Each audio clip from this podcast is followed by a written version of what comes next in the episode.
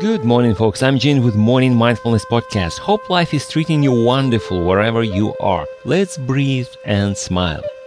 There's one phenomenon I observed and participated in when I was a kid. I often call it the sandbox battle. What it means if you throw sand at me, I will throw it back at you. Just like that. Makes sense, right?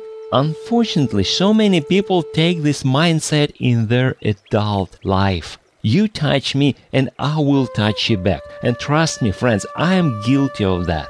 But keep in mind, in early teen years, I got sick and tired of being subject for jokes. My martial art training was about getting back with those who were making fun of me. So my philosophy became touch me and your first karate lesson will be free. However, physical and psychological battles are identical. People respond to emotional push the same way as physical. And that results into what we see often in the society conflicts, stress, psychological disorders, depression.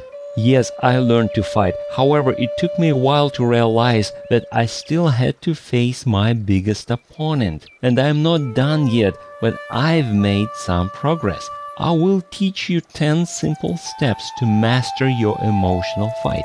Repeat after me now. 1, 2, 3, 4, 5, 6, 7, 8, 9, 10. That's it.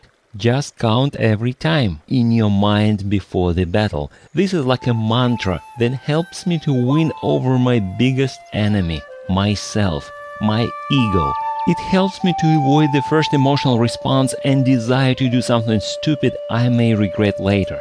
This is what martial art is about. Not fighting, but rather keeping the clear mind and making right decision in every situation. Think about it. Thanks for stopping by. You can subscribe to my podcast or contact me through my site hpln.org. Now let's breathe and smile. I'll talk to you next time.